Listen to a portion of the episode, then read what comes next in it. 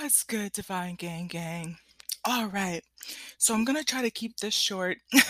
I don't want it to get too long, but you can probably tell by the title that it's something along the lines of how something as simple as a Trident commercial is affecting our programming and the way that we think, and it, it permeates our subconscious. So I'm pretty sure you will know which Trident commercial I'm referring to, but um, one of their new commercials shows a uh, a party setting, right? So it's like Saturday night, house is popping, you know, people are all around, and in the middle of the of the living room is a couch, and kid you not, the guy is sitting like even though they're on the same couch, he is like in his lower vibrational 3D. Um, he's in the dark and he is very MGTOW, incel, like looking straight forward. You can tell he's insecure. Um, in contrast to the woman that has the light shed on her, and she's supposed to be relatively pre- um, pretty, but listen, the MGTOWs and the red pills and the incels are gonna be like, she's a two at best. But for whatever reason, whoever did this commercial decided to shed the light on her to make her make it seem like if she's ethereal, right? So she's sitting there and she keeps looking over at him and doing little things to make him notice her, but he is he has this man has gone his own way. He wants no parts. He's not even tapping into the boobs and the hair and the skin and no, he wants no parts. so she takes it upon herself to to to guys, I'm trying to Oh Lord. Okay. So she really wants to get this guy's attention. So she gets this brilliant idea that if that she should kiss him. So she gets out a piece of Trident gum, which is funny because um I'm gonna go ahead and say it. I think green. It's green, but there's something about the green. Um I know that there's there's some there's something symbolic about it being green, if I remember correctly. Um, but it's not coming to me, so maybe I, I'm not supposed to mention it right now. But so she you see her going for the kiss and then they cut away and this is just like literally 15 seconds you don't even have time to press the skip ad or anything but it's already permeated your subconscious right it's already kind of if you're not careful with this kind of stuff, it will just set into your psyche and how you move in life. Now, mind you, she's going in for the kiss. Are we not in November of 2021? Because my thing is, I want in like a hundred years from now to somebody to listen to this and be like, oh my God, that is gross. November 20, uh, 2021 we are still in the midst of a um, pandemic. We have a whole new um, virus called Omicron that is now plaguing us. And you're gonna, you're just gonna open mouth kiss this guy. You don't know where his mouth has been. You don't even know if he's like into men. And you've just exchanged bodily fluids with him. You don't even know his name, sis. Like, what? Are STIs not a thing anymore? Are herpes not a thing anymore? Like, what's the message that they're sending you? Why are they sending this message? How is that message okay? But how many of us do the same thing though? How many of us think that we can go into it ass backwards into these relationships? How many of us think that if we're more sensual, if we're more pretty, if we um, entice him, you know, like with the spells, you know, um, with our sexuality, with the way that we dress?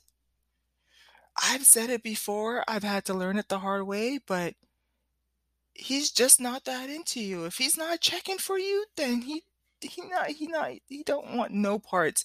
And the funny thing is, it's like everybody is on the dance floor living their best life, right?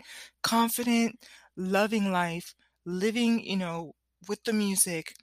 And this person, you know, is so self-absorbed and so introverted that he can't even he's not even interested in something that's literally on the plate in front of him. Throwing herself at him.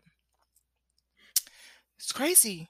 But we do it all the time. And then that's how you get this chaser dynamic in the twin flame relationship. Sis, that man is exactly where he wants to be with exactly who he wants to be. I had a chance to um to experience this a couple days ago.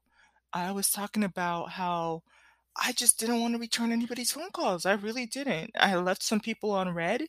I kind of wondered why some people were breaking their necks. Like I saw when you called my phone, I saw when you texted me. Now you're um, reaching out at me on Telegram and Cash App. And then you went and got my my my email address from somebody else. I seen it. I just don't I don't want to talk to you. But that's how men are, right?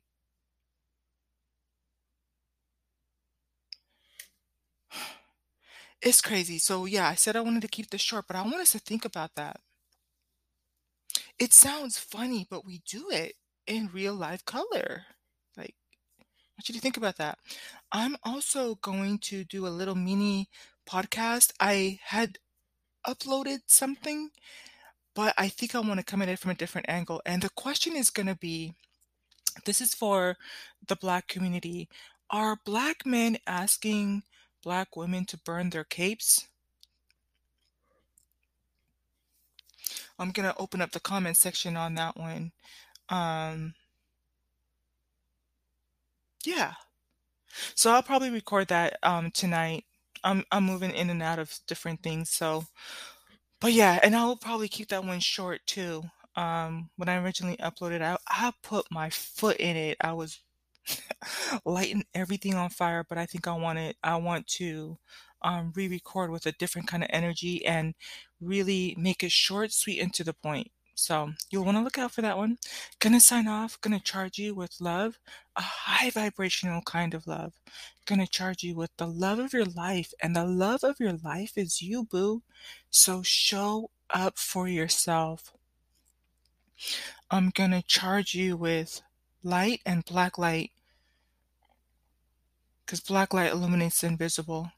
We're talking about the practical things, the everyday things. We're making sense of what's happening in the 3D, taking it to a higher level, a conscious level, and alchemizing the situation because the ability of knowing what you're dealing with gives you the ability to change your direction, right?